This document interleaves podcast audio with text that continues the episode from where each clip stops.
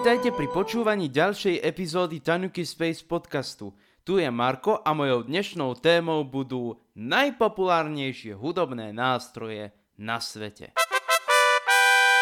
Tieto hudobné nástroje môžeme počuť hlavne v rôznych skladbách, keď počúvate rádio, najnovšie napríklad aj v skladbách v rámci rôznych vysielacích služieb, ako napríklad Spotify, Deezer, Apple Music a podobne. Alebo na rôznych CDčkách. Ale nemusí sa to týkať všetkého. Na druhej strane by som do tejto kategórie rád zarátal aj mikrofón, pretože v podstate to hudobný nástroj je, hlavne pre spevákov. Aj keď niektoré zbory to dokážu bez mikrofónu. Napríklad gregoriánsky chorál. Ten ale veľmi populárny v rádioformáte nie je, alebo keď počúvate hudbu určite nie. A keď si napríklad zoberieme rôzne obdobia hudby, ako tá hudba vznikala, alebo napríklad to, kto aký hudobný nástroj študuje. Aj podľa toho sa viem pozrieť na celý tento zoznam, ktorý som na internete objavil na anglickej stránke musicalinstrumentpro.com. Aj bez tohto zoznamu a keď si spojím jedno s druhým, mi vychádza jediné. Ten zoznam má čiastočne pravdu. Takže hudobné nástroje nebudú tu zoradené tak, ako by ste chceli, to znamená podľa toho zoznamu, ale zoradím len tak. A pridám tam aj nejaké ďalšie hudobné nástroje. Takže poďme na to. Začnem istým zoznamom, ktorý som na internete objavil. Pretože tento zoznam mi pripadá byť veľmi logický a pochopiteľný. Gitara. Gitara patrí medzi najpopulárnejšie hudobné nástroje a je to pochopiteľné. Či ju počujeme ako elektrickú gitaru, najmä v rokových skladbách a moderných skladbách, akustickú gitaru, klasickú gitaru. Mimochodom, akustická a klasická gitara sú akustické gitary. Akurát, akustická gitara je gitara s kovovými strunami a klasická gitara má nylonové struny. Takže je možné gitaru zaradiť medzi také tie najpopulárnejšie hudobné nástroje. No a keď si napríklad otvorím stránku s nejakými hudobninami, to je jedno s akými, tak ako prvé odkazy sú samozrejme odkazy na gitary, a potom bas gitary a potom až idú klávesy a ostatné hudobné nástroje. Zväčša je to tak. Môžem tu uviesť konkrétne príklady, ale nechcem uvádzať, ktoré stránky napríklad majú takéto zoradenie, ale priznám len to, že 95% stránok s hudobnými nástrojmi, ktoré som pozeral, majú presne takéto zoradenie, že najprv začínajú gitarami, takže niečo na tom bude.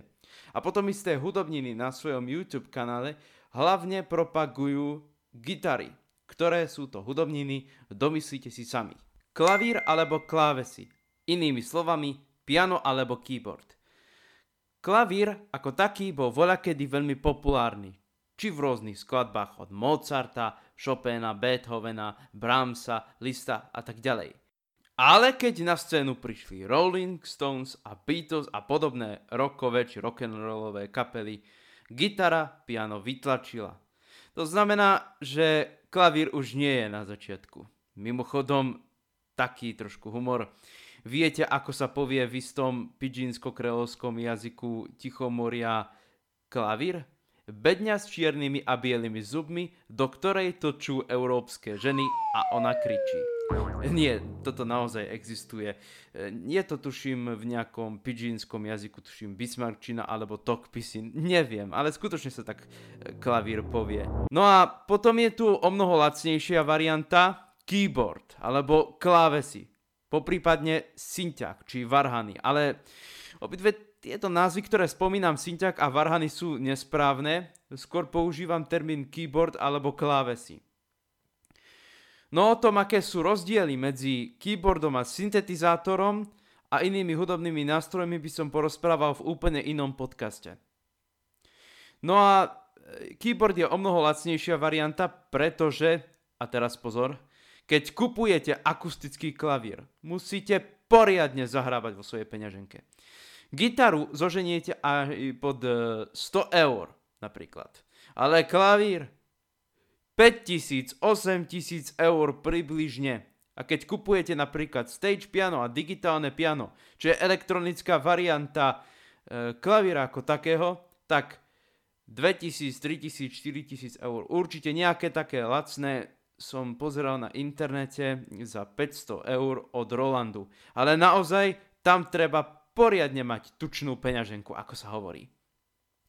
No a na keyboarde môžete stvárať rôzne pestva, preto niektorí ľudia, zvlášť čo sa týka tých striktne konzervatívnych hudobných sfér, nemajú radi keyboard. Ale to je ich vec a trošku ich aj chápem, pretože dajú sa tam dokonca meniť aj ladenia. No, pri klavíri musíte doslova preladzovať klavír. Myslím na rôzne ladenia, o ktorých som v tomto podcaste hovoril a niektoré keyboardy majú túto možnosť, čiže možnosť prelaďovania. Husle. Ako tretí hudobný nástroj, ktorý patrí medzi najpopulárnejšie hudobné nástroje je, a to ma vôbec neprekvapuje, husle. Husle sú veľmi populárnym hudobným nástrojom, jeho počuť skoro v každej klasickej hudbe, ktorú poznáme. Či je to baroko, či je to klasická hudba, romantická hudba, sláčikové hudobné nástroje, a teda aj husle spolu s violou, čelom a kontrabasom, čiže basou, ľudovo povedané, tvoria akýsi základ klasickej hudby, ktorú poznáme. Husle by som tam mohol zaradiť aj z iného dôvodu, aj keď to bolo uvedené na tejto internetovej stránke, a totiž husle je počuť napríklad v rôznych hudobných tradíciách aj u nás v rôznych cymbalovkách, alebo v maďarských cymbalovkách, v rumunských cymbalovkách, e, v keltskej hudbe, country, bluegrass, e, to je v Amerike e, hudobné žánre a podobne. A napríklad, a teraz je to trošku také niečo cestné, ale husle je počuť aj v jaze. Konkrétne v hudobnom žánre manuš. To je tzv. cigánsky alebo rómsky jazz. Ak niekomu z vás niečo hovorí meno Django Reinhardt, hádate správne. Mimochodom, husle sú veľmi ťažkým hudobným nástrojom na hru, aj keď vyzerajú pomerne jednoducho. A viete prečo? Nemajú prasce. Ani ostatné slačikové hudobné nástroje nemajú prasce. Vysvetlím vám, čo to je. To je na gitare, aby ste vedeli, ktorý tón presne zahrať. Takže stačí, aby ste sa trafili mimo a zaznie to falošne. Čiže husle, aj keď sú populárne, patria medzi najťažšie hudobné nástroje podľa rôznych štatistík a vôbec by som sa tomu nečudoval. Čiže ak chcete, aby dieťa, ak máte dieťa alebo chcete sa naučiť hrať na husle, radil by som vám zvážiť túto vec, pretože aj keď gitara vyzerá tak ťažko, tam sú aspoň tie pražce a e, na klávesových hudobných nástrojoch tam len stlačáte klávesy, ale predsa len husle, no ale je to každého osobná vec. A čo sa týka zvukovej stránky, no znejú pekne. Takže je to na vás. Bicia súprava. Ako štvrtý populárny hudobný nástroj je uvedený bicia súprava. Ale opäť, nie je to ničím zvláštne. Bicia súprava sa totiž používa v rôznych populárnych hudobných žánroch dnes v rôznych populárnych hudobných žánroch, ktoré sú populárne e, v tomto období sa používajú už vzorkované bicie, samplované bicie, ako rôzne elektronické vzorky. Ale bicia súprava v žánroch ako rock, punk a podobne nesmie chýbať. No a okrem paličiek sa taktiež pri hre na bicích hudobných nástrojoch používajú aj metličky, Platí to hlavne pri jazze a podobných hudobných žánroch, alebo pri umeleckom experimentovaní. Čiže biciu súpravu by som tu zaradil aj ja. Saxofón. Áno, podľa niektorých ľudí saxofón veľmi krásne znie. Ja som sa tiež pokúšal hrať na saxofón, ako aj na gitaru, klavír a poviem pravdu aj na biciu sadu. No ale saxofón je veľmi náročný na dýchanie, čiže ak hráte na dychové hudobné nástroje a viete, ako na ne hrať, tak s tým nič nepokazíte.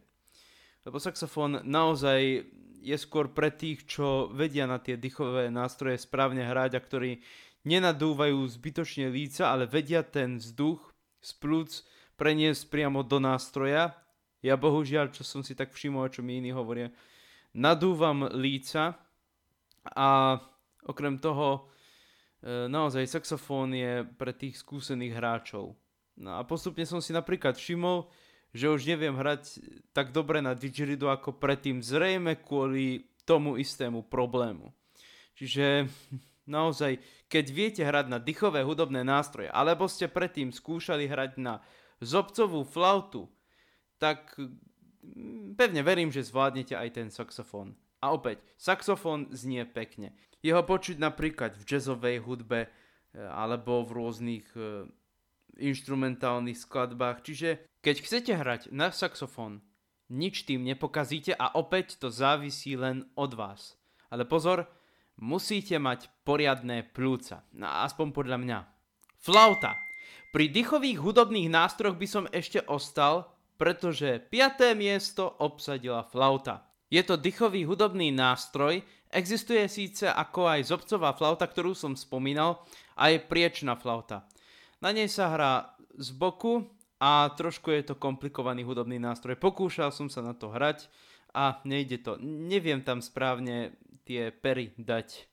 Flauta je populárnym hudobným nástrojom hlavne v klasickej hudbi a totiž ako zobcová flauta napríklad v rôznych renesančných a barokových skladbách tak priečná flauta je populárna hlavne v klasickej hudbe alebo v hudbe romantizmu. Ale priečnú flautu môžeme nájsť aj v rôznych barokových kompozíciách. A dokonca som počul aj niektoré jazzové skladby, kde je možné počuť flautu, aj keď sa na ňu hrá trošku úplne inak. Trúbka. Trúbka je taktiež veľmi populárny hudobný nástroj, ako aj v klasickej hudbe, tak aj napríklad v jazze, v latinskoamerickej hudbe v tzv. dychovej sekcii. V reggae, populárnej hudbe sú rôzne trúbky, trombóny, tuby síce nie, ale mimochodom trúbky, trombóny a tuby nájdeme aj ako v našej dychovke, tak aj v balkánskej dychovke. Čiže trúbka je rozhodne populárny hudobný nástroj. Mimochodom, ak máte za suseda trúbkára, pozor na to. Možno, že vás v najbližších dňoch porazí. Aj to môže byť. Ale verte mi, nie je to veľmi príjemné, keď náhle si v byte chcete niečo spraviť, alebo chcete mať svetý pokoj a náhle vám tam začne niekto hrať na trúbke. Klarinet. Klarinet je taktiež veľmi populárny dýchový hudobný nástroj, môžeme ho počuť ako v klasickej hudbe, tak aj v rôznych dýchových kapelách, jazze a podobne. Dokonca aj v rôznych tradičných hudobných žánroch, ako aj v našich ľudovkách, tak aj v židovskom klezmere a podobne.